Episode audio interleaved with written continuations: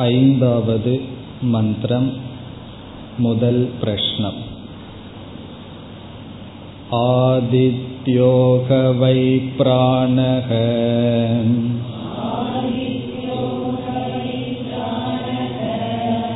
रयिरेव चन्द्रमा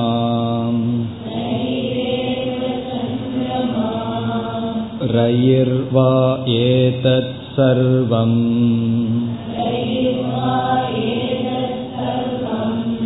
यन्मूर्तं च मूर्तं च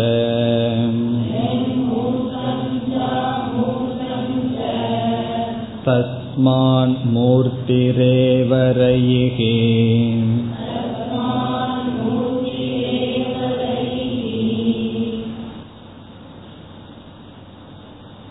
முதல் கேள்வியானது சிருஷ்டியை பற்றியது எதனிடமிருந்து இந்த உயிரினங்கள் தோன்றின என்பது இங்கு ஆசிரியர் சிருஷ்டியை பற்றி மட்டும் பதில் கூறாமல் பல சிருஷ்டிகளை பற்றி பேசுகின்றார்.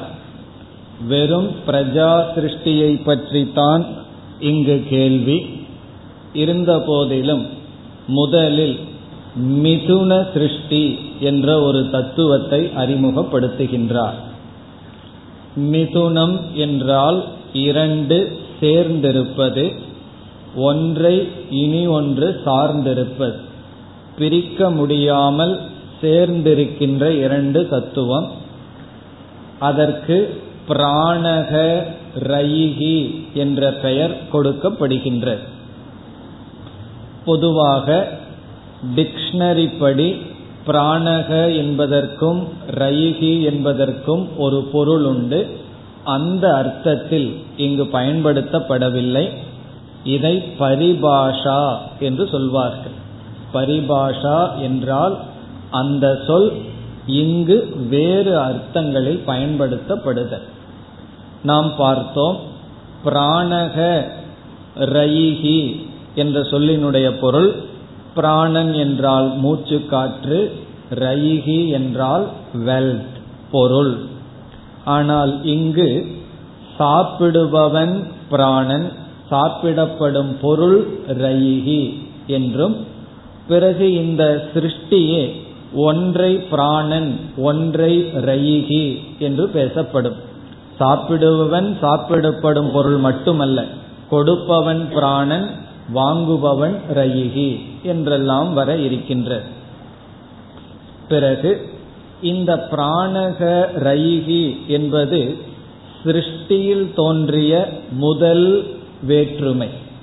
அதாவது அனுபவிப்பவன் அனுபவிக்கப்படும் பொருள் விஷயம் விஷயி என்கின்ற டிவிஷன் ஆனால் சற்று சிந்தித்து பார்த்தால் இந்த இரண்டும் ஹிரண்ய கர்ப்பனிடமிருந்து தோன்றியுள்ளது. ஆகவே ஹிரண்ய கர்ப்பனுடைய நிலையிலிருந்து பார்த்தால் இரண்டும் ஒன்றுதான். இப்ப இரண்டும் ஒன்றே இரண்டாக பிரிந்துள்ளது. அதற்கு சென்ற வகுப்பில் உதாகரணம் பார்த்தோம். நாம் சாப்பிடுபவர்கள் நாம் சாப்பிட பதார்த்தம் இருக்கின்றது. அந்த அடிப்படையில் பார்த்தால் சாப்பிடுகின்ற நாம் வேறு சாப்பிடப்படும் பொருள் வேறு. ஆனால் பஞ்சபூதம் என்ற நோக்கில் பார்த்தால் நாம் சாப்பிடுபவனும் சாப்பிடப்படும் பொருளும் ஒன்றுதான் என்று நாம் பார்த்தோம். அந்த அடிப்படைதான் ஐந்தாவது மந்திரத்தில் கூறப்படுகின்றது. முதலில் பிராணன் யார்? ரயி என்று அறிமுகப்படுத்தப்பட்டு ஆதித்யோகவை பிராணக. சூரிய தத்துவம் பிராணன் சந்திர தத்துவம் ரயிகி என்று சொல்லப்பட்டு பிறகு அடுத்ததாக ரயிஹி வை ஏதத் சர்வம். இவைகள் அனைத்தும் ரயி என்று கூறலாம். எதனுடைய அடிப்படையில்? பிரஜாபதி. படைத்தவரனுடைய அடிப்படையில் பார்க்கும் பொழுது இவைகள் அனைத்தும் ரயி என்று சொல்லலாம். அல்லது இவைகள் அனைத்தும் பிராணன் என்றும் சொல்லலாம். எது மூர்த்தம் ச அமூர்த்தம் ச. உருவத்தை உடையது உருவமற்றது. இந்த இரண்டும் ஆக இவைகள் அனைத்தும் ரயிகி. இதோடு ரயிகி சர்வம் என்பது முடிவடைகிறது. இனிமேல் பிராணனே சர்வம் என்று சொல்லப்படும். பிறகு இங்கு தஸ்மாத் மூர்த்திகி ஏவ ரயிகி. அல்லது அல்லது ஆகவே எது உருவமுடையதோ அதை ரயிகி என்றும் அமூர்த்தம் பிராணக என்றும் நாம் எடுத்துக் கொள்ளலாம். இப்பொழுது என்ன வேறுபாடு செய்யப்படுகிறது? ஆதித்யன் பிராணக சந்திரன் ரயிகி மூர்த்தம் ரயிகி அமூர்த்தம் பிராணக என்ற வேற்றுமை வருகின்றது. இதனுடைய சாரத்தை நாம் சென்ற வகுப்பில் பார்த்தோம். இந்த உலகத்தில் முதலில் தோன்றிய டிவிஷன் திருக் திருஷ்யம் அனுபவிப்பவன் அனுபவிக்கப்படும் பொருள். அந்த தத்துவம் அறிமுகப்படுத்தப்பட்டது. இனி அடுத்த மந்திரங்களில் பிராணன் சர்வம் என்று சொல்லப்படுகின்றது. ஆறாவது மந்திரம். அத ஆதித்யக. உதயன் யத் பிராச்சீம். दिशं प्रविशति तेन प्राच्यान् प्राणान् रश्मिषु सन्निधत्ते यद्दक्षिणाम् यत्प्रतीचीम् यदुदीचीम् यदधः यदूर्ध्वम् यदन्तरा दिशो यत्सर्वम् प्रकाशयति तेन सर्वान् प्राणान् रश्मिषु सन्निधत्ते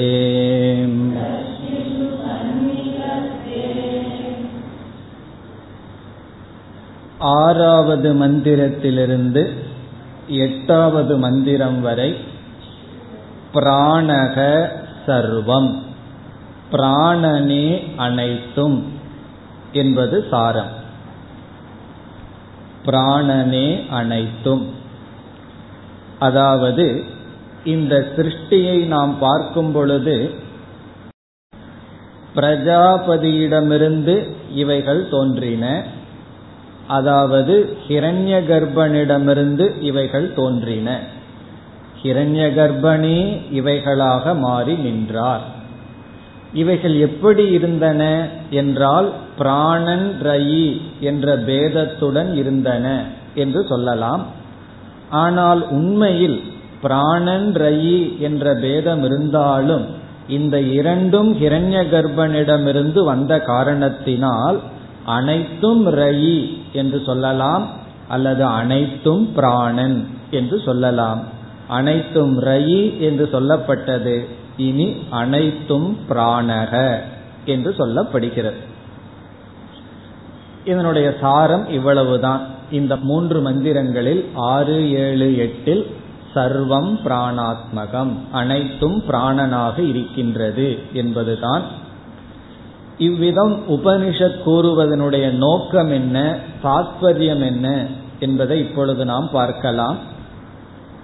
நமக்கு இந்த பிரபஞ்சத்தில் பேத திருஷ்டியானது இருக்கின்றது. எல்லாவற்றையும் வேற்றுமையுடன் பார்த்து கொண்டு இருக்கின்றோம். ஒற்றுமையே நம்முடைய கண்ணுக்கு தெரிவதில்லை. எல்லாமே ஒன்றுக்கொன்று வேறுபட்டதாக பேதத்துடன் பார்க்கின்றோம். இந்த பேதத்துடன் இருக்கின்ற நம்முடைய புத்தி திடீரென்று இந்த பிரபஞ்சமே இல்லை மித்தியா என்ற ஞானத்திற்கு வராது. சில அறிவுகள் எல்லாம் படிப்படியாகத்தான் வரும். திடீரென்று மேலான கடைசி ஞானம் வராது. இப்ப அடுத்த படி என்ன என்றால் இந்த பேத திருஷ்டியில் அபேத திருஷ்டி நமக்கு வர வேண்டும். பேதம் தெரிய வேண்டும். ஏதோ ஒன்றை மூலமாக வைத்து ஒற்றுமையையும் அல்லது சாமானிய புத்தியும் நமக்கு வர வேண்டும். இப்ப நம்மளுடைய புத்தியில என்ன படிகள் என்றால் பேத திருஷ்டி டு அபேத திருஷ்டி எங்கு? ஜெகதி பிரபஞ்சே. பிரபஞ்சத்தில் பேத புத்தியுடன் அபேத புத்திக்கு போக வேண்டும். இந்த அபேத புத்திக்கு எப்படி போவது? எல்லாவற்றையும் பேதமில்லாமல் பார் என்று சொன்னால் பார்க்க முடியுமா? என்ன புத்திக்கு ஒரு காரணத்தை சொல்லி ஆக வேண்டும். எந்த அடிப்படையில் நான் அபேதமாக பார்க்க வேண்டும் என்று நாம் கூற வேண்டும். இப்பொழுது தமிழ்நாடு மக்களும் கர்நாடகா மக்களும் ரகளை செய்கிறார்கள் வச்சுக்கோமே அவங்களுக்கு எப்படி ஒற்றுமையை ஊட்டுவது என்றால் நாம் அனைவரும் இந்தியர்கள் என்று பார்க்க வேண்டும் என்ற ஒரு ஞானத்தை கொடுத்தால்தான் அந்த பேத புத்தியானது நீங்கும். அதுபோல பேத புத்தி நமக்கு தெரிகிறது. அபேதத்தை எப்படி கொண்டு வர வேண்டும் என்றால் இந்த பேதத்துக்கு சாமான்யமாக ஒரு காரணம் இருக்கின்றது என்ற காரண ஞானத்தினால் உள்ளே இருக்கின்ற பேத புத்தி நீக்கி அபேதத்திற்கு கொண்டு வர வேண்டும். இந்த நிலையைத்தான் சர்வாத்ம பாவக என்று சொல்லப்படுகிறது. சர்வாத்ம பாவக என்றால் எல்லாம் ஒரே சுரூபமாக இருக்கின்றது.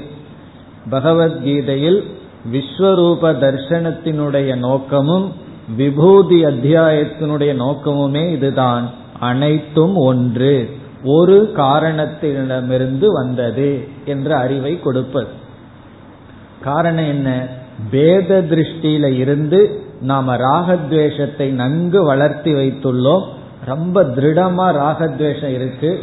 அப்பொழுது என்ன செய்ய வேண்டும்? இது எல்லாம் ஒன்றுதான் என்று இந்த சர்வாத்மத்துவ பாவம் நமக்கு வர வேண்டும். அதெல்லாம் தான் இந்த பகுதியினுடைய பிரயோஜனம். இந்த பகுதியினால நமக்கு என்ன பிரயோஜனத்தை அடைய வேண்டும் என்றால் இவைகள் அனைத்தும் ஒன்று என்ற இரண்டாவது ஸ்டேஜ் எதிலிருந்து?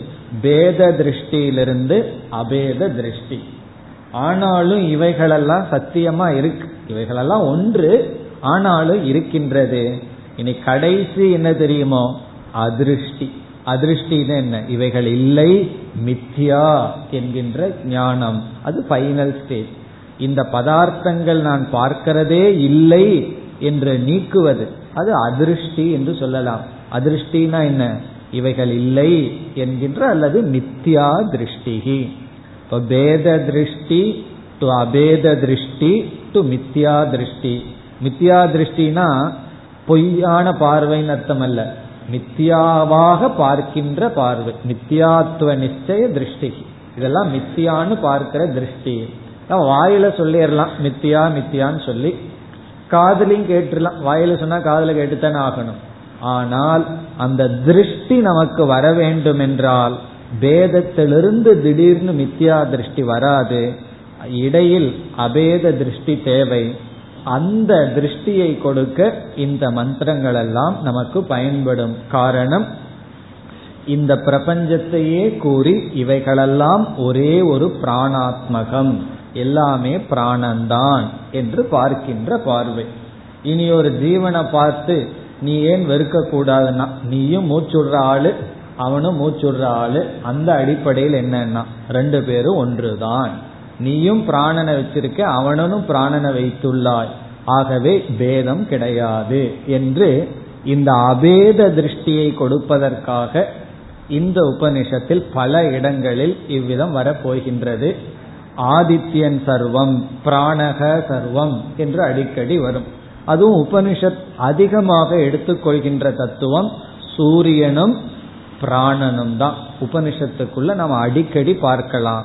சூரிய ஸ்துதியும் பிராணஸ்துதியும் அடிக்கடி வரும். இங்கு பிராணன் சூரிய ரூபமாக இருந்து கொண்டு அனைத்தையும் தனக்குள் எடுத்துக் கொள்கின்றார். காரணம் என்ன? ஏற்கனவே பிராணக ஆதித்யக ரயிகி சந்திரமா என்று சொல்லப்பட்டு விட்டது. ஆகவே இப்பொழுது பிராணன் என்கின்ற தத்துவம் ஆதித்யனாக இருந்து அனைத்தையும் தனக்குள் எடுத்துக் கொள்கிறார். அனைத்து ரூபமாகவும் இருக்கின்றார் என்று சொல்லப்படுகிறது. இங்கு பிராணஸ்துதிகி அல்லது பிராண வர்ணனம் என்பது ஆதித்ய ஸ்துதிகி. ஆதித்ய வர்ணனம் சூரியனுடைய வர்ணனம். காரணம் என்ன? ஐந்தாவது மந்திரத்தில் ஆதித்யோகவை பிராணக என்று சொல்லப்பட்டதனால் இங்கு பிராணன் ஆதித்யன் அந்த ஆதித்யனே அனைத்துமாக இருக்கின்றார். ஆதித்யக சர்வம் சர்வக அனைத்துமாக இருக்கிறார். இப்படி சொல்வதனுடைய தாத்பரியம் என்ன? ஒரு ரூபமாக இருக்கின்ற ஆதித்யனே அனைத்துமாக இருப்பதனால் இந்த துவைதத்தில் நமக்கு ஒரு அத்வைத திருஷ்டி வர வேண்டும். பிரம்மனிடத்தில் இருக்கிற அத்வைதம் வேற உலகத்துல பேதம் இல்லாம பார்ப்பது வேற. அந்த நிலையை நாம் இங்கு கொண்டு வர வேண்டும். அதுதான் சாரம். இனி நாம் மந்திரங்களுக்குள் செல்லலாம். இவைகளெல்லாம் மிக சுலபமான மந்திரங்கள். இந்த ஆறாவது மந்திரத்தினுடைய சாரம் சூரியனானவர் தன்னுடைய ரஷ்மி தன்னுடைய ஒளி கதிர்களை கொடுத்து அனைத்து ஜீவராசிகள் அனைத்தையும் தன்மயமாக்குகின்றார் என்று சொல்லப்படுகிறது. சூரியனுக்கு வந்து சாஸ்திரம் ரொம்ப முக்கியத்துவம் கொடுக்கின்றது இப்ப சூரியனுடைய சக்தி என்ன செய்கின்றது? அனைத்தையும் தனக்குள் எடுத்துக் கொள்கின்றது தன்மயம் ஆக்குகின்றது இப்ப நம்மெல்லாம் யார் என்றால் உடனே சூரியனிடமிருந்து சக்தியை பெற்றதனால் சூரியனுடைய புதர்வல்கள் சூரியனால் நாம் வாழ்ந்து வருகின்றோம். அதுதான் இதனுடைய சாரம். இனி மந்திரத்திற்குள் சென்றால் அத அத என்றால் இங்கு ரயியை பற்றி கூறப்பட்டு விட்டது இனி பிராணனை பற்றி கூற வேண்டும். அத ரயி தத்துவத்தை கூறியதற்கு பிறகு ஆதித்யக பிராண தத்துவம் வருகின்றது. அந்த பிராணன் ஆதித்யன் சூரியன் ஆதித்யக உதயன். உதயன் என்றால் உதித்து உதித்து கொண்டு உதித்த என்ன செய்கின்றார்? எது பிராச்சீம் திசம் பிரவிசதி. இங்கு எது என்ற சொல்லுக்கு இரண்டு பொருள். யாது காரணத்தினால் பிராச்சீம் திசம் பிரவிசதி. பிராச்சீம் என்றால் கிழக்கு திசையை திசம் என்றால் கிழக்கு திசையை நோக்கி பிரவிசதி. பிரவிசதி என்றால் வியாபிக்கின்றார். கிழக்கு திசையை தன்னுடைய ரஷ்மிகளால் வியாபிக்கின்றாரோ அதனுடைய விளைவாக அனைத்து ஜீவராசிகளையும் தான் எடுத்துக்கொள்கிறார் என்று ஒரு பொருள். அல்லது எது என்பதற்கு எதா எப்பொழுது? எப்பொழுது அவர் கிழக்கு திசையை நோக்கி தன்னுடைய ரஷ்மிகளை கொடுக்கிறாரோ அப்பொழுது அந்த ஜீவர்களை எல்லாம் தன்மயமாக்குகிறார் என்று பொருள் வர இருக்கிறது. இப்ப சூரிய தேவன் எப்பொழுது உதித்தவராக உதயன்சன் பிராச்சீம் திசம் கிழக்கு திசையை பிரவிசதி என்றால் சொப்பிரகாசேன வியாப்னோதி. சொப்பிரகாசேன வியாப்னோதி என்றால் தன்னுடைய ஒளியினால் வியாபிக்கிறாரோ. இங்கு பிரவிசதி என்றால் வியாபித்தல் வியாப்னோதி. தன்னுடைய பிரகாசத்தின் மூலமாக கிழக்கு திசையை எப்பொழுது வியாபிக்கின்றாரோ தேன சுவாத்ம வியாப்தியா. அவ்விதம் வியாபிப்பதனால் தேன என்றால் அவ்விதம் சுவாத்ம வியாப்தியா அவ்விதம் தான் வியாபிக்கின்ற காரணத்தினால் என்ன செய்கின்றார்? பிராச்சியான் பிராணான்.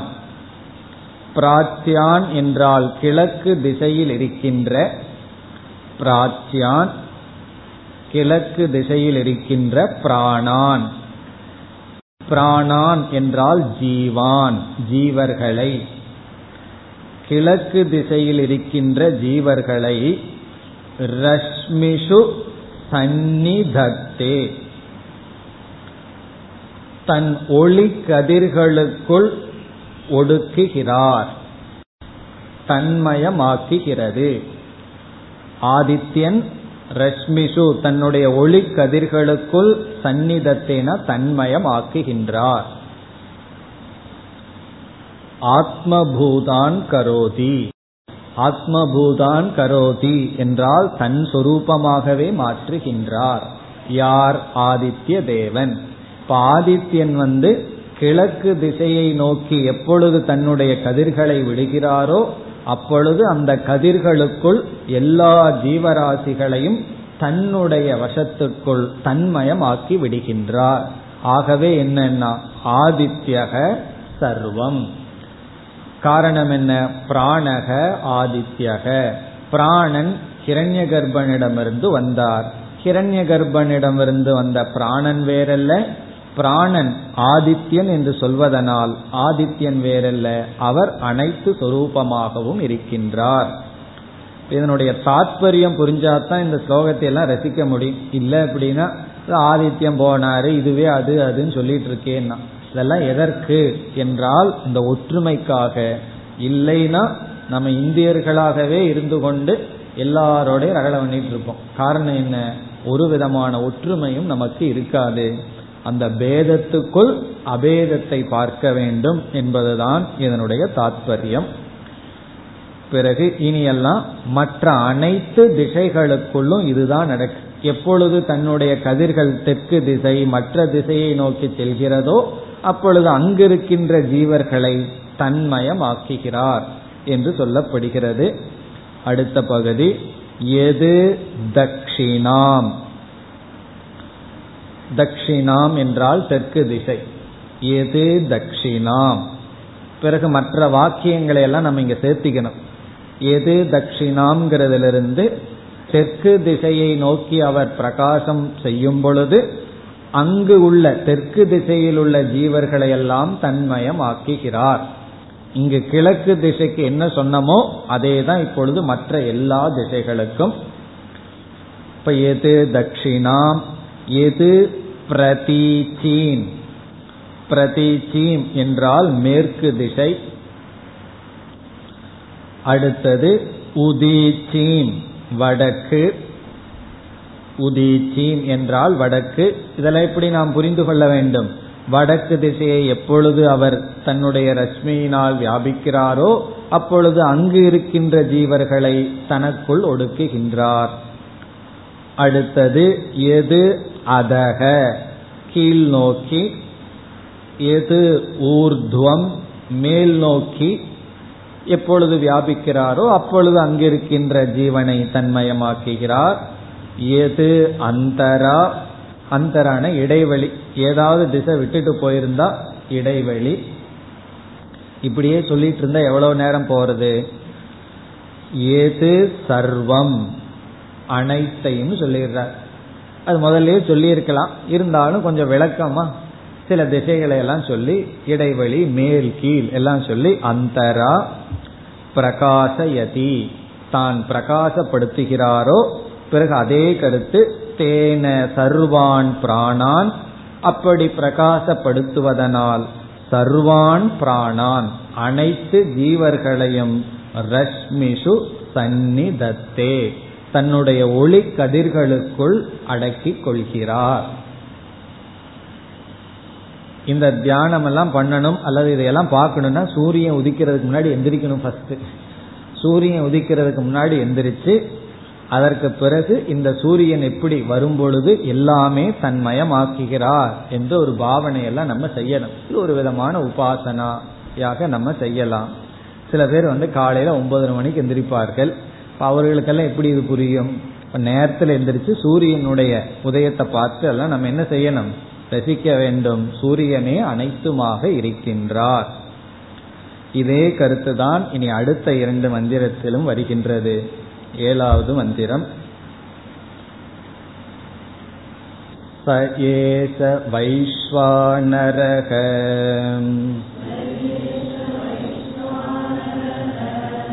விஸ்வரூபக प्राणोऽग्निरुदयते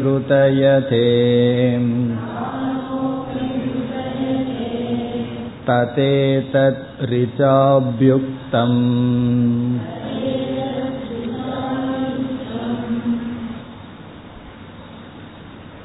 பிராணனே அனைத்தும் ஆதித்யனாக இருக்கின்ற பிராணனே அனைத்தும் என்பதுதான் சாரம் சக ஏஷக சக ஏஷகன அந்த இந்த பிராண தத்துவம் ஆதித்யனாக இருப்பவர் எல்லா சொற்களும் ஆதித்யனுக்கு கொடுக்கின்ற விளக்கம்.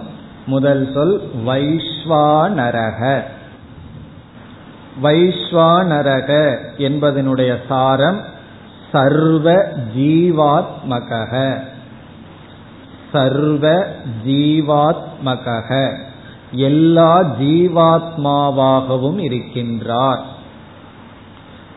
இங்கு நரக என்றால் ஜீவக விஸ்வே ச நராகாச்ச விஸ்வா நரக. விஸ்வேன அனைத்தும். இப்ப விஸ்வே நரக என்றால் அனைத்து நரக அனைத்து மனிதர்கள். விஸ்வா நரக ஏவ வைஸ்வா நரக. அனைத்து ஜீவாத்மாக்களாக இந்த பிராணன் இருக்கின்றார். ஆதித்யனாக இருந்து கொண்டிருக்கின்ற பிராணன் இருக்கின்றார். பிராணக அடுத்த சொல் இங்கு பிராணக என்றால் ஆதித்யக பிராண தத்துவம். ஆரம்பத்தில் அறிமுகப்படுத்தப்பட்ட பிராணக ரயிகி அதில் உள்ள பிராண தத்துவம். அடுத்த சொல் அக்னிகி. இங்கு அக்னிகி என்ற சொல்லுக்கு பொருள் அத்தா. அத்தா என்றால் சாப்பிடுபவர். அனைத்தையும் சாப்பிடுபவர். ஏன்னா அக்னி தான் என்ன செய்யுது? எதை கொடுத்தாலும் சாப்பிட்றது. நம்ம சாப்பிட்ற இட்லி தோசையை யார் சாப்பிட்றான்னா அக்னி தான் சாப்பிடுது. வயிற்றுல அக்னி அவ்வளவு இல்லைன்னா அந்த இட்லி எல்லாம் அப்படியே இருக்கும். கொஞ்சம் சில பேர்த்துக்கு அக்னி ஓவரா வேலை செய்யும். அவங்களுக்கெல்லாம் கொஞ்சம் ஓவரா உள்ள கொடுக்கணும். இப்ப அக்னி தானே வயிற்றில் இருக்கிற அந்த அக்னி தான் எல்லாத்தையும் உட்கொள்கிறது. அந்த அக்னியினுடைய இன்டென்ஸை பொறுத்து நமக்கு பசி தெரியும் தெரியாம இருக்கலாம். அப்படி அக்னிகி சாப்பிடுபவர் உதயதே தோன்றுகிறார். இப்ப சூரியனாக இருக்கின்ற அனைத்தையும் உட்கொள்கின்ற அனைத்து ஜீவராசியுமாக இருக்கின்ற அக்னி இருக்கின்றார். இனி அடுத்த ஒரு சொல் இருக்கின்றது விஸ்வரூபக. விஸ்வரூபகங்கிற சொல்லினுடைய பொருள் சர்வ பிரபஞ்சாத்மக சர்வ பிரபஞ்சாத்மக பிரபஞ்சம்னா இந்த உலகமாக இருக்கின்றார். அதாவது ரயி தத்துவத்தும் சொல்லப்படுகிறது. அக்னிகினா அத்தா சாப்பிடுபவர். சாப்பிடுற பொருள் யாருன்னா? அதுவும் யாரு? என்றால் ஆதித்யன்தான் அல்லது பிராணன்தான் விஸ்வரூபக என்றால் சாப்பிடப்படும் பொருள் இந்த பிரபஞ்சம். இந்த உலகமாக இருக்கின்றார். அத்தான சாப்பிடுபவராக இருக்கின்றார். அதனால என்ன என்றால் நாம யார சாப்பிட்டு இருக்கிறோமா நம்ம நம்மையே சாப்பிட்டு இருக்கோம் இதெல்லாம் வெளியே சொன்ன என்னமோ ஆயிடுதுன்னு சொல்லுவார்கள். நம்ம நம்மையே சாப்பிட்றோம்ங்கிறது அறிவுபூர்வமா புரிஞ்சுக்கிறோம். பஞ்சபூதமா இருக்கிற உடல் பஞ்சபூதத்தை சாப்பிட்டு கொண்டு இருக்கின்றது. உலகமே அதுதான் மாறி மாறி நடைபெற்று கொண்டு இருக்கின்றது. இனி இதே கருத்து ஆதித்யனே சர்வம். ஆதித்யனுடைய மகிமையானது ரிக்வேதத்திலும் சொல்லப்பட்டுள்ளது ஸோ ஆதித்யசிய மகாத்மியம் ரிச்சா அபியுக்தம் இந்த ஆதித்யனுடைய பெருமையானது ததேதத் இந்த ஒரு தத்துவம் ரிச்சா அபியுக்தம் ரிக்வேதத்திலும் கூறப்பட்டுள்ளது என்று இப்பொழுது நம்ம எந்த வேதத்தில் இருக்கிற உபனிஷத்தை படிச்சிட்டு இருக்கோம் அதர்வன வேதத்தில் இருக்கிற உபனிஷத்தை படிச்சிட்டு இருக்கோம் ரிக்வேத மந்திரமானது இங்கு கூறப்படுகின்றது இந்த இனி வருகின்ற கருத்தும் ஆதித்யனுடைய ஸ்துதி ரிக் மந்திரத்தில் சொல்லப்படுவது எட்டாவது மந்திரம்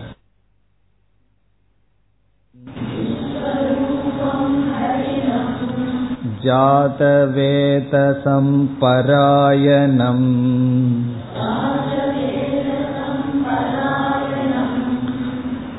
ज्योतिरेकं तपन्तम्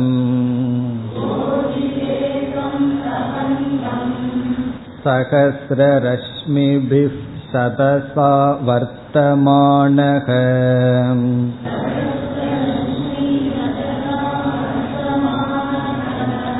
प्राणप्रजानाम् उदयत्येष सूर्यः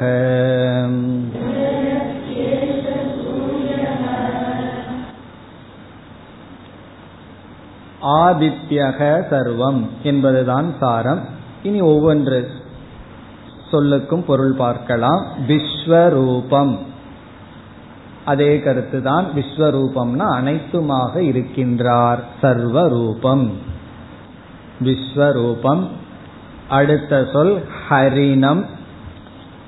இதற்கு இரண்டு பொருள் இருக்கின்றது.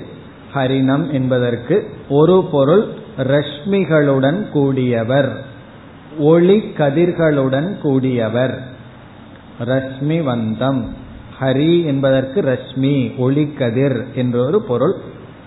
அல்லது இனி ஒரு பொருளும் இருக்கின்றது. ஹரிணம் என்பதற்கு அனைத்தையும் அழிப்பவர். அனைத்தையும் நாசம் செய்பவர் தனக்குள் எடுத்துக்கொள்பவர்.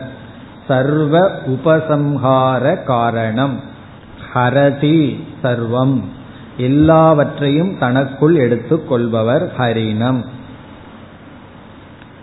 ஹரிங்கிறதுக்கு என்ன பொருள் என்றால் எல்லா பாபத்தையும் நீக்குபவர் அங்க பகவானுக்கு பொருள் சொல்லுவோம். இந்த இடத்துல எல்லாவற்றையும் தனக்குள் எடுத்துக்கொள்கின்ற சக்தி உடையவர். விஞ்ஞானப்படி என்ன சொல்கிறார்கள்? கடைசியில சூரியனுக்குள்ள நம்ம போயிருவோமா? அதுவும் வந்து எல்லா நாளும் அப்படியே சக்தியை கொடுத்துட்டு இருக்காது. கொஞ்ச நாள்ல சூரியன் வந்து அந்த சக்தியை இழந்துரும். பிறகு என்ன பண்ணுமா? எல்லாமே சூரியனுக்குள்ள போயிருமா? ஆனா பயம் வேண்டாம். அவங்க எல்லாம் எவ்வளவு காலம் சொல்லுவாங்க? எத்தனையோ வருஷம் சொல்லுவாங்க அதுக்குள்ள எவ்வளவு முறை பிறந்து சாகிறோமோ அப்படி கடைசியில் என்ன ஆகும்? எல்லாம் சூரியனுக்குள் சென்று விடும். ஜாதவேதசம். ஜாதவேதசம். என்றால் அனைத்தையும் அறிபவர் சர்வஜக எதெல்லாம் தோன்றுச்சோ உடனே அவர் அறிஞ்சிருவார். சூரியனுக்கு தெரியாம என்ன வந்துடும் எது வந்தாலும் உடனே பிரகாசப்படுத்திடுவார். அதனால லைட்டுக்கு தெரியாம ஒரு தப்பும் பண்ண முடியாது எதையும் மறைக்க முடியாது. காரணம் எது செய்யறதா இருந்தாலும் நமக்கு வெளிச்சம் வேணும். அந்த வெளிச்சம் வந்த உடனே சூரியன் அனைத்தையும் அறிந்து விடுவார். பராயணம். பராயணம் என்றால் ஜீவர்களுக்கு ஆசிரியமாக இருக்கின்றார். சர்வ பிராணாசயம் அனைத்துக்கும் ஆதாரம். அனைத்துக்கும் ஆதாரம். அடுத்த சொல் ஜோதிகி அறிவு சொரூபம் சைத்தன்ய சொரூபம் ஜோதி சொரூபம் ஏகம். எவ்வளவு சூரியன் இருக்கார்? ஒரே ஒரு சூரியன் ஏகம். தபந்தம். என்ன பண்ணிட்டு இருக்கார் மே மாசமெல்லாம் நம்ம என்ன செய்வார்? ஏப்ரல் மேல் எல்லாம் தபந்தம் நல்லா உருக்குவார். பாவம் எல்லாம் கொஞ்சம் இருந்ததுன்னா போக வச்சிருவார். அதனால என்னன்னா மே மாசம் இங்க இருக்கிறது பாவத்தை கழிக்கிறதுக்கான ஒரு பெரிய தவம். இங்கிருந்து போயிட்டோம்னு வச்சுக்கோமே அந்த பாவம் எல்லாம் தங்கி இருக்கும் அங்க போனாலும் அதே மாதிரி வேற விதத்துல தபந்தம் கஷ்டப்பட்டுறணும். அப்படி தபந்தம். இவைகளையெல்லாம் படிச்சுட்டு ஒரு வார்த்தையை சேர்த்திக்கணும். இவ்விதம் பிரம்மவிதக விதுகு இதெல்லாம் இரண்டாவது பக்தியில் இருக்கு. ஆதித்யனை இவ்விதம் அறிகிறார்கள். ஞானிகள் எல்லாம் மகான்கள் எல்லாம் இவ்விதம் அறிகிறார்கள் அப்படின்னு ஃபர்ஸ்ட் வரியை கம்ப்ளீட் பண்ணணும். விஸ்வரூபமாக ஹரிணமாக ஜாதவேதசமாக ஞானிகள் அறிகிறார்கள் அல்லது உபாசகர்கள் அறிகிறார்கள். இனி இரண்டாவது வரியில் ஏஷக சூரியக உதயதி. கடைசி பகுதி. கடைசியில இப்படிப்பட்ட சூரியன் உதிக்கின்றார். சூரிய ஸ்துதி. எப்படிப்பட்ட சூரியன்? சகசிர ரஷ்மிபிகி சததா வர்த்தமானக. சகசிரம்னா ஆயிரம் ரஷ்மிபிகின ஒளிக்கதிர்கள். ஆயிரம் ஒளிக்கதிர்களுடன் சததா நூற்றுக்கணக்காக வர்த்தமானக இருப்பவர். விதவிதமான ஒளிக்கதிர்கள் இருக்கின்றது. விதவிதமான ஒளிக்கதிர்களுடன் ஆயிரக்கணக்கான ஒளிக்கதிர்களுடனும் வர்த்தமானக இருந்து கொண்டு இருப்பவர். பிரஜானாம் பிராணக. எல்லா பிரஜைகளுக்கும் பிராணனாக இருந்து செயல்படுபவர். ஒரு நாள் சூரியன் உதிக்கலின்னு வச்சுக்கோமே என்ன ஆகும் பெரிய குழப்பம் நமக்கு வந்துடும் ஆகவே எல்லா பிரஜைகளுக்கும் உயிராக இருப்பவர். ஏஷக சூரியக உதயதி. இப்படிப்பட்ட சூரியன் தோன்றுகிறார். இதோடு ஆதித்ய ஸ்துதி முடிவடைகின்றது. ரயி பிராண தத்துவமும் முடிவடைகிறது. இருந்தாலும் இதற்கு பிறகு வருகின்ற சிருஷ்டிகள் எல்லாம் இது ரயி இது பிராணன்னு சொல்லப்படும். ஆனால் முதல் ரயிகி பிராணக என்கின்ற மிதுன சிருஷ்டி முடிவடைகிறது. இதற்குள்ளேயே லோக சிருஷ்டியையும் நாம் புரிந்து கொள்ள வேண்டும். ஏன்னா ஆதித்யக சந்திரமான்னு சொல்லும் பொழுது லோக சிருஷ்டியும் வந்து விட்டது. அஞ்சு சிருஷ்டியில இனி அடுத்த சிருஷ்டி அடுத்த மந்திரங்களில் வர இருக்கின்றது. அது கால சிருஷ்டிகி. காலம் தோன்றுகிறது. காலத்தினுடைய சிருஷ்டி அது வர இருக்கின்றது. ஒன்பதாவது மந்திரத்திலிருந்து பதிமூன்றாவது மந்திரம் வரை கால சிருஷ்டிகி பிளஸ் மார்க்கத்வயம். நாம பயணம் செய்கின்ற இரண்டு மார்க்கங்கள் பிறகு காலத்தினுடைய படைப்பு. அந்த கருத்து வருகின்றது. இப்பொழுது ஒன்பதாவது மந்திரத்திற்கு செல்லலாம். संवत्सरो वै प्रजापतिः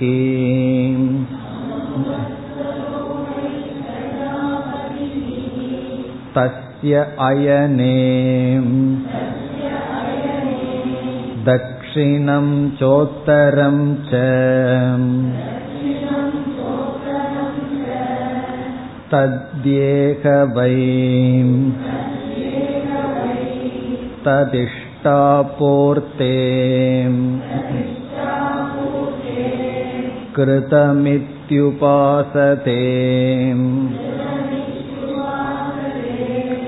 ते चन्द्रमसमेव लोकमभिजयन्ते त एव पुनरावर्तन्ते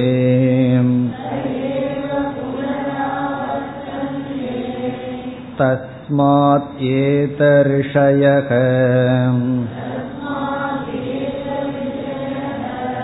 प्रजाकामाः दक्षिणं प्रतिपद्यन्ते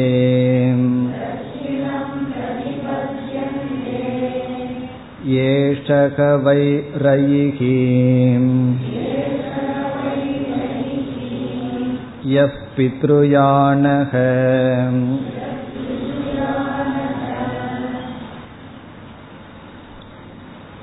இனி நாம் பார்க்க இருப்பது கால சிருஷ்டிகி மார்க்கத்வயம் கால சிருஷ்டிகி என்றால் காலமானது தோற்றுவிக்கப்படுகின்றது அதற்கு பிறகு ஒரு ஜீவன் என்ன செய்து இறந்தால் என்ன பாதையில் செல்வான் என்று சொல்லப்படுகிறது. இந்த மார்க்கம் எல்லாம் நமக்கு இல்லைன்னு புரிஞ்சுக்கணும். யாருக்கு இது? வேதாந்தத்துக்கெல்லாம் வராம புண்ணியம் எல்லாம் பண்ணா எந்த மார்க்கத்துல போவான்? அதிக உபாசனை எல்லாம் செய்தால் எந்த மார்க்கத்துக்கு எங்கு செல்வான் என்று சொல்லப்படுகிறது. இரண்டு மார்க்கம் சுக்லகதிகி கிருஷ்ணகதிகி என்று இரண்டு மார்க்கம் இருக்கின்ற. சுக்லகதிகி கிருஷ்ணகதிகி தட்சிணாயனம் உத்தராயணம் என்றும் கூறப்படுகின்றது. இதுல சுக்லகதி பிராணக என்றும் கிருஷ்ணகதிகி ரயி என்றும் கூறப்பட இருக்கின்ற. கிருஷ்ணகதி ரயி சுக்லகதி பிராணக இந்த கிருஷ்ணகதி வழியாக செல்பவர்கள் கர்மிகள் கர்மத்தில் ஈடுபடுபவர்கள். கர்மத்தில் ஈடுபடுபவர்கள்னா என்ன கர்மம்னு உபனிஷத் சொல்ல போகிறது. ஏதோ நானும் கர்மம் தான் பண்ணிட்டு இருக்கேன் நானும் கர்மி தான் சொன்னா கிடையாது. இங்கு சொல்றபடி கர்மம் செய்து கொண்டிருப்பவர்கள் கிருஷ்ணகதி வழியாக சென்று எங்கு போகிறார்கள்? சொர்க்கலோகம் அல்லது சந்திரலோகத்திற்கு செல்கிறார்கள். இப்ப யார் எதன் மூலமாக எங்கு செல்கிறார்கள் என்றால் கர்மிகள் கிருஷ்ணகதியின் மூலமாக சந்திரலோகத்திற்கு செல்கிறார்கள். இந்த சந்திரலோகமும் கிருஷ்ணகதியும் ரயி தத்துவம் என்று உபனிஷத் கூறுகிறது. பிறகு உபாசகர்கள் உபாசனை செய்பவர்கள் சுக்லகதி வழியாக அவர்கள் போற மார்க்கம் வந்து சுக்லகதி அடைகின்ற லோகம் சூரிய லோகம் அல்லது பிரம்ம லோகம் உபாசனை பண்ணா இங்கேயும் நல்லா இருக்கும் அங்கேயும் நல்லா இருக்கும். போற லோகமும் கொஞ்சம் ஹையர் லோகத்துக்கு போவோம். இங்கேயும் நம்ம வந்து உபாசனையினுடைய பலனை அனுபவிக்கலாம். இந்த சுக்லகதியும் சூரிய லோகமும் பிராணக என்று சொல்லப்பட இருக்கின்றது. இந்த ரயி பிராண தத்துவத்துல. இப்ப எது ரயி எது பிராணன்? கிருஷ்ணகதியும் சந்திரலோகமும் ரயிகி சுக்லகதியும் சூரிய லோகமும் பிராணக. இதெல்லாம் எதற்குனா கடைசியா நம்ம சொல்லணும் வைராகியார்த்தம் காரணம் நமக்கு இந்த மாதிரி எல்லாம் டிராவல் வேண்டாம். இங்கேயே பயணம் பண்ணி பயணம் பண்ணி சலிச்சாச்சு. இனியும் போனதுக்கு அப்புறம் எதுக்கு பயணம் பண்ணணும்? என்று நம்ம எப்படிப்பட்ட மரணத்தை விரும்பணும்? வேதாந்தத்துக்கு வந்ததற்கு அப்புறம் பராந்த காலத்தை தான் விரும்பணும். நம்ம வந்து கடைசியா சாக விரும்பணும்னு அர்த்தம். அப்படின்னு என்ன அர்த்தம்? செத்ததுக்கு அப்புறம் மீண்டும் சாக கூடாது இவர்களெல்லாம் இறந்து பிறந்து இறந்து பிறக்க போகிறார்கள். இப்ப இந்த இடத்துல ஆரம்பத்துல கால சிருஷ்டியை சொல்லி ஒரு ஜீவன் என்ன கர்மத்தில் ஈடுபட்டால் அவன் கிருஷ்ணகதி வழியாக சந்திரலோகத்துக்கு செல்வான். என்பது ஒன்பதாவது மந்திரத்தினுடைய சாரம்.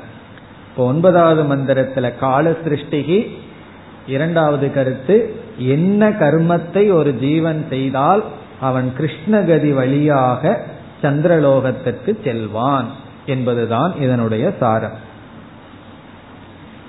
சம்பத்சரோவை பிரஜாபதிகி பொதுவா சம்பத்சரகன ஒரு வருடம்னு அர்த்தம். சாதாரணமா. இந்த இடத்துல சம்வத்சரகன பொதுவா காலக. டைம் என்று பொருள். சம்வத்சரக இஸ் ஈக்வல் டு காலக. டைம் காலகவை பிரஜாபதிகி. ஹிரண்ய கர்ப்பந்தான் கால தத்துவமாக இருக்கின்றார். அதாவது ஹிரண்ய கர்ப்பனிடமிருந்து லோகம் தோன்றிச்சு. ஹிரண்ய கர்ப்பனிடமிருந்து மிதுன சிருஷ்டின்னு சொல்லவில்லை. ஹிரண்ய கர்ப்பனே மிதுன சிருஷ்டியாக ஹிரண்ய கர்ப்பனே லோகமாக ஹிரண்ய கர்ப்பனே கால தத்துவமாக இருக்கின்றார். அவரே இப்படி ஆனார். என்ன உபாதான காரணம்? கிரண்ய கர்ப்பன் வந்து இந்த சிருஷ்டிக்கு உபாதானம். ஆகவே காலம் தத்துவம் பிரஜாபதிகி. டைமே பிரஜாபதி தான். எனக்கு போர் அடிக்குதுன்னு சொன்னா பிரஜாபதி போர் அடிக்குதுன்னு அர்த்தம். காரணம் என்ன? காலமே பிரஜாபதி தத்துவம் தான் தஸ்ய அயனே. அந்த காலத்துக்கு ரெண்டு பாதை இருக்கின்றது. அயனே ஸ்தக. அதற்கு ரெண்டு இருக்கான் அயனம்னா இந்த இடத்துல மார்க்கம். அந்த காலத்தை குறிக்கின்ற மார்க்கம் இரண்டு இருக்கின்றது. கால தேவதைகள் இருக்கின்ற மார்க்கம் இரண்டு இருக்கின்றது. அது என்ன ரெண்டு மார்க்கம்? தக்ஷிணம் ச உத்தரம் ச. தட்சிணாயனம் உத்தராயணம் என்று இரண்டு மார்க்கங்கள். வருடத்துக்கு இரண்டு மார்க்கம். தட்சிணாயனம் உத்தராயணம்னு ரெண்டு மார்க்கம். காலத்துக்கு. இதோடு கால சிருஷ்டி முடிவடைகின்றது. இவ்வளவுதான் கால சிருஷ்டி. இனி அடுத்தது எந்த மனிதர்கள் இப்படிப்பட்ட கர்மத்தில் ஈடுபடுகிறார்களோ அவர்களுக்கு இப்படிப்பட்ட பலம் என்று சொல்லப்படுகிறது. அடுத்த பகுதி தது ஏ ஹ வை. தது என்ற சொல்லுக்கு தத்ர என்று பொருள். தத்ர என்ற சொல்லுக்கு மனுஷேஷு மனிதர்களுக்குள் என்று பொருள். இப்ப தது என்பதனுடைய கடைசி பொருள் மனிதர்களுக்குள் அதுகளுக்குள் அப்படின்னு அர்த்தம்.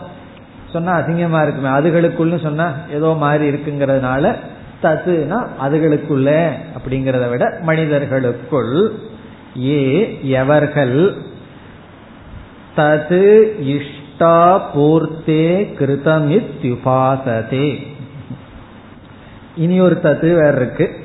அந்த தது என்றால் இந்த விதமாக என்று பொருள். இந்த மேனர் இந்த விதத்தில் செய்யணுமா? என்ன செய்யணும்? இஷ்டா பூர்த்தே.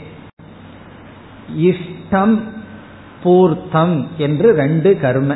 இஷ்டம் என்றால் வைத்தியம். வேதத்தில் சொல்லப்பட்டது. ஸ்ருதியினால் சொல்லப்பட்டது இஷ்டம். நமக்கு விருப்பமானதுன்னு அர்த்தம் அல்ல இந்த இடத்துல கொஞ்சம் நம்ம ஏமாத்தலாம்.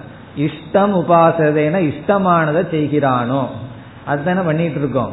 இது எஜ்ஜுங்கிற ரூட்ல இருந்து வந்தது. இஷ்டம் என்றால் ஸ்ருத்தியுக்தம் ஸ்ருதி விகிதம். பூர்த்தம் என்றால் ஸ்மிருதி விகிதம். ஸ்மிருதியினால் சொல்லப்பட்ட சில கடமைகள் அல்லது சில செயல்கள் இஷ்டம்னா சில யாகங்கள். கிருதம் என்றால் இந்த இடத்துல இக என்று பொருள். இங்கு இஷ்டா போர்த்தே கிருதம் இங்கு உயிரோடு இருக்கும் பொழுது இஷ்டம் போர்த்தம் என்ற கர்மங்களை உபாசதே. யார் உபாசனை செய்கிறார்களோ இந்த இடத்துல உபாசனைன்னு என்ன பொருள்? அனுஷ்டானம் செய்கிறார்களோ. இங்க உபாசதேனா அனுஷ்டானம் யார் செய்கிறார்களோ. இனி இஷ்டம்னா என்ன பூர்த்தம்னா என்னன்னு பார்க்கணும். அது இந்த புஸ்தகத்திலே இருக்கு. இருந்தாலும் பார்ப்போம். அதாவது இஷ்டம்ங்கிறது எதெல்லாம் என்றால் முதல் அக்னிஹோத்திரம்.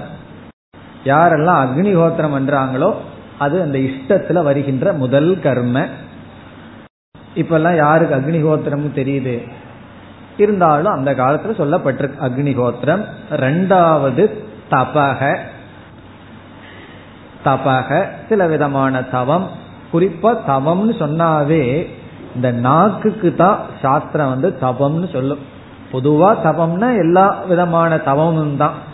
ஆனா இந்த இடத்துல நாக்கை கட்டுப்படுத்துறதுக்காக சொல்றதுதான் தவம். அது இந்த சாப்பிட்ற நாக்கு இருக்கே அது கொஞ்சம் பெரிய நாக்கு. பேசுற நாக்கும் பெரிய நாக்கு தான் அது எல்லாத்தையும் ஹர்ட் பண்ற நாக்கு. ஹர்ட் பண்ற நாக்குன்னா வால் போல. நம்ம வாயை திறந்து ஒரு வார்த்தை பேசினோம்னா அங்க பத்து பேர்த்தினுடைய மனசு சங்கடப்பட்டுரும். அப்படி அதுக்கு பயன்படுற நாக்கு. இனி ஒரு நாக்கு அது நம்மைய ஹட் பண்ற நாக்கு. அது என்ன தெரியுமா? சாப்பிட்ற நாக்கு. நம்ம வெயிட் போட வச்சு வச்சு நம்மைய துன்புறுத்துற நாக்கு. ஆகவே தபக என்றால் சாந்திராயன விரதம்னு சொல்லி இந்த மூணு இருக்கே அதனுடைய மூமெண்ட்டுக்கு தகுந்த மாதிரி சாப்பிட்றதாம் பௌர்ணமி அன்னைக்கு பதினஞ்சு கவாலம் சாப்பிடணுமா? அதற்கு அடுத்த நாள் பதினாலு இப்படியே குறைஞ்சிட்டு வரணுமா? அமாவாசை அன்னைக்கு ஒன்றும் கிடையாது. அதற்கு அடுத்த நாள் ஒன்று ரெண்டாவது நாள் ரெண்டு கவாலம் இப்படியே சாப்பிட்டு போகணுமா? அப்படி ஒரு மாசம் பண்ணி முடிச்சோம்னா ஒரு விரதம் முடியுதான். அது ஒன்றுன்னு சொல்லி மூணு கையில நாலு பேருக்கு கையை வச்சு சேர்த்து வச்சுட்டு சாப்பிடக்கூடாது. ஒரு கையில ஒரு கவாலம் சொன்னா ஒரு கையில எடுத்து சாப்பிட்றாரு வீட்டில் இருக்கிறவங்க கையெல்லாம் வச்சு ஒரு கையில தான் சாப்பிட்றேன்னு சாப்பிட்றதல்ல. அப்படி ஃபர்ஸ்ட் டே வந்து பௌர்ணமி அன்னைக்கு பதினஞ்சு கவாலம் சாப்பிடலாமா? கவாலம்னு சொல்லுவார்கள். பதினஞ்சு கை சாப்பிடணுமா? இப்படியே குறைச்சிட்டு வரணுமா? அப்படி குறைச்சு பாருங்க பத்து கிலோ குறைஞ்சிரும் ஒரு மாசத்துல. இப்படி பண்றதுதான் பொதுவா தவம்னு சொல்லுவார்கள். அப்படி சாஸ்திரத்துல சொன்ன தவம். இதெல்லாம் இஷ்டத்துல வருது. அக்னிஹோத்திரம் தபக அடுத்தது சத்தியம். ரொம்ப பேர்த்துக்கு பிடிக்காதது. சத்தியம். உண்மை பேசுறது. சத்தியமா இருக்கிறது. சத்தியம் வத. உபனிஷத் சொல்லியிருக்கு. அது அந்த கொஞ்சம் அழுத்தத்தை மாத்திடுவாங்க. சத்தியம் வத. அப்படின்னு மாத்திடுறது. சத்தியம் உண்மை பேசுறது. அடுத்தது பூதானாம் அனுபாலனம். பூதானாம் அனுபாலனம்னு என்ன? மிருகங்களை எல்லாம் பாதுகாத்தல். எந்தெந்த மிருகங்கள் எல்லாம் நமக்கு உதவி செய்தோ அதை நம்ம வந்து பாதுகாத்தல். இப்ப அக்னிஹோத்திரம் தபசத்தியம் பூதானாம் அனுபாலனம். அதற்கு அடுத்தது இந்த காலத்துல இல்லாதது ஆதித்யம். ஆதித்யம் என்றால் கெஸ்ட் அதிதிகளுக்கு நம்ம வந்து செய்கின்ற உபச்சாரம். ஆதித்யம் இல்ல ஃபர்ஸ்ட் தான் ஆதித்யம். அதிதிகளுக்கு செய்கின்ற பூஜை. செய்கின்ற பூஜைன்னு என்ன? அவங்களுக்கு பூஜை பண்ணி வீட்டை விட்டு போங்கன்னு சொல்றதில்ல. கொடுக்கிற உணவு அதிதிகளுக்கு கொடுக்கின்ற உணவு. வைஸ்வதேவம் என்று அடுத்தது.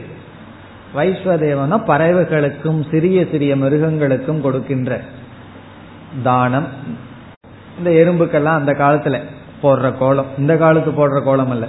அந்த காலத்துல அரிசி மாவுல போடுற கோலம் எறும்புகளுக்கெல்லாம் கொடுக்கிறது. வைஸ்வதேவம் இஷ்டமித்யபிதீயதே. இது இஷ்டம் என்று சொல்லப்படுகிறது. அக்னிஹோத்திரம் தபசத்தியம் பூதானாம் ச அனுபாலனம். ஆதித்யம் வைஸ்வதேவம் ச இஷ்டமித்யபிதீயதே. இதெல்லாம் வைதிக கர்மங்கள். இந்த கர்மங்களை எல்லாம் யார் ஒழுங்கா செய்கிறார்களோ? இனி அடுத்தது பூர்த்தம் என்றால் சமுதாய சேவை சொசைட்டிக்கு செய்யற சில நல்ல காரியங்கள். இப்ப அந்த காலத்துல என்ன காரியம் செஞ்சு செய்ய வேண்டும்னு சொல்லி இருக்குன்னு பார்ப்போம். ஸ்மிருதியில சொன்ன பூர்த்தம் என்ன என்றால் வாபி கூப தடாகாதி. வாபி கூப்பம்னு சொல்லப்படுகிறது. ரெண்டும் கிணறு சின்ன கிணறு பெரிய கிணறு. கூப்பம்னா சின்ன கிணறு தோண்டணுமா? இந்த காலத்துல போர்வெல்னு சொல்லலாம். அதனால ரொம்ப சின்ன கிணறு. அப்படியே கிணறு சிறியதாயா இப்ப போர்வெல்லாம் மாறி போச்சு இன்னைக்கு மேல என்ன வெல் வரப்போகுதோ? நீடில் வெல் ஏதாவது வரும். அப்படி சிறிய கிணறு தோண்டி எல்லாத்துக்கும் கொடு நம்ம வீட்டுல மட்டும் தோண்டி வச்சுக்கிறது அல்ல மற்றவங்களுக்கு பொதுவா தோண்டி கொடுக்கறது வாப்பினா பெரிய கிணறு. இந்த அக்ரிகல்ச்சருக்கெல்லாம் பயன்படுத்துறது. தடாகம். இந்த அந்த காலத்தில் இருக்கிறவங்கள பெரிய ரிஷிகள் வந்து சாதாரண நாட்கள்ல பெரிய சயின்டிஸ்ட் மழையெல்லாம் பெஞ்சதுன்னா தண்ணி எல்லாம் கடலுக்கு விட்டுட்டு அப்புறம் இப்ப தண்ணி கஷ்டம்னு படக்கூடாது அங்கங்க குளங்களை வெட்டி வைக்கணும். அப்படி தடாகம். இப்படி சிறிய கிணறு பெரிய கிணறு தோண்டி மக்களுக்கு வைக்கிறது சமுதாயத்துல. பெரிய பெரிய குளங்கள் அமைத்தல். அதுக்கப்புறம் தேவதா ஆயத்தனானிச்ச. தேவதா ஆயத்தனம் சொன்னா கோயில்கள். கோயில்களை எல்லாம் கட்டி பராமரித்தல் கட்டி முடிக்கிறது மட்டுமல்ல அதை பராமரிச்சிட்டு இருக்கிறது இதெல்லாம் சமுதாயத்துக்கு செய்கின்ற சேவை. அன்ன பிரதானம் உணவு கொடுத்தல் அன்னதானம் அன்ன பிரதானம் சரி எல்லாமே ஒரு செயலுக்காகவே சர்வைவலுக்காகவே இருந்தாலும் போதாதல்லவா? கொஞ்சம் மனதுக்கு சந்தோஷமா ஏதாவது இந்த சொசைட்டிக்கு பண்ணணுமே. இப்போ ஆராமக ஆராமகன கார்டன் பூந்தோட்டம். இந்த ஊட்டியில எல்லாம் போய் பார்த்தா பார்க்கலாம். கார்டன் அதெல்லாம் அமைக்கணுமா? அப்போ ஒரு சமுதாயத்துல என்னென்னலாம் இருக்கணும்னா நல்ல கிணறு இருக்கணும் பிறகு குளங்கள் எல்லாம் இருக்கணும் கோயில் இருக்கணும் பிறகு வந்து ஆராமம் கார்டன் இருக்கணும். பூர்த்தமித்யபிதீயதே. இவைகளெல்லாம் பூர்த்தம் என்று சொல்லப்படுகின்றது. இதோடு சேர்ந்து இனி ஒன்று சொல்லுவார்கள். இஷ்டா பூர்த்தம் தத்தம். என்று இனி ஒன்னும் சேர்ந்து சொல்வார்கள். இது சேர்ந்து இருக்கணுமா இவைகளெல்லாம் என்னன்னா சமுதாயத்தில் இருப்பவர்கள் கண்டிப்பாக செய்ய வேண்டிய கடமைகள். இதனுடைய பலன் வந்து நேரா சந்திரலோகத்துக்கு போலாம். பாதாளத்துக்கெல்லாம் போக மாட்டோம். இப்படி எல்லாம் பண்ணி வச்சோம்னா. அப்ப தத்தம் என்றால் என்ன? என்றால் பொதுவா தத்தம் என்றால் தானம் ஷேரிங் அது ரொம்ப முக்கியம். சமுதாயத்தில் இருக்கிற நாம் காம்படிஷன் பிசினஸ்க்குள்ளேயே இருந்துட்டு இருக்கிற நாம் இனி ஒன்று செய்யணும். என்னன்னா தத்தம். நம்மிடம் இருக்கிறத பகிர்ந்து கொள்ள வேண்டும். இப்ப எதை ஷேர் பண்ணிக்கணும்? எதை நம்ம கொடுக்கணும்? விதவிதமா நம்ம கொடுக்கலாம். இந்த தத்தம்ங்கிறதுல எது சொல்லப்படுகின்றது? மற்றவங்களுக்கு அபயத்தை கொடுக்கறது தான் பெரிய தானமா. ஒருத்தன் பயந்துட்டு வர்றான். எச்சா அவனை பயப்படுத்தாம பயமின்மையை கொடுக்கறது தான் பெரிய தானமா. இது யோசிச்சு பார்த்தா நமக்கு நல்லா புரியும். ஏற்கனவே ரொம்ப பேர் பயந்துட்டு இருப்பார்கள். நம்ம வேதாந்தம் படிச்சுட்டு எச்சா பயப்படுத்தி விட்டுருவோம். இதெல்லாம் பண்ணினா உனக்கு ரொம்ப பாவம் வந்துடும் சொல்லு. அப்படி எல்லாரையும் பயப்படுத்தி விடுறது ஒரு பெரிய பாவம். நம்ம வந்து சமுதாயத்துக்கு கொடுக்கிற ஒரு பெரிய நன்மை என்னன்னு சொன்னா மற்றவர்களை பயப்படுத்தாம இருக்கணுமா? சரணாகத சந்திராணம். நம்மிடத்துல சரணடைய வந்தவர்களை பாதுகாத்தல். நம்ம கிட்ட யாரோ சரணடைஞ்சு வந்திருக்காங்க.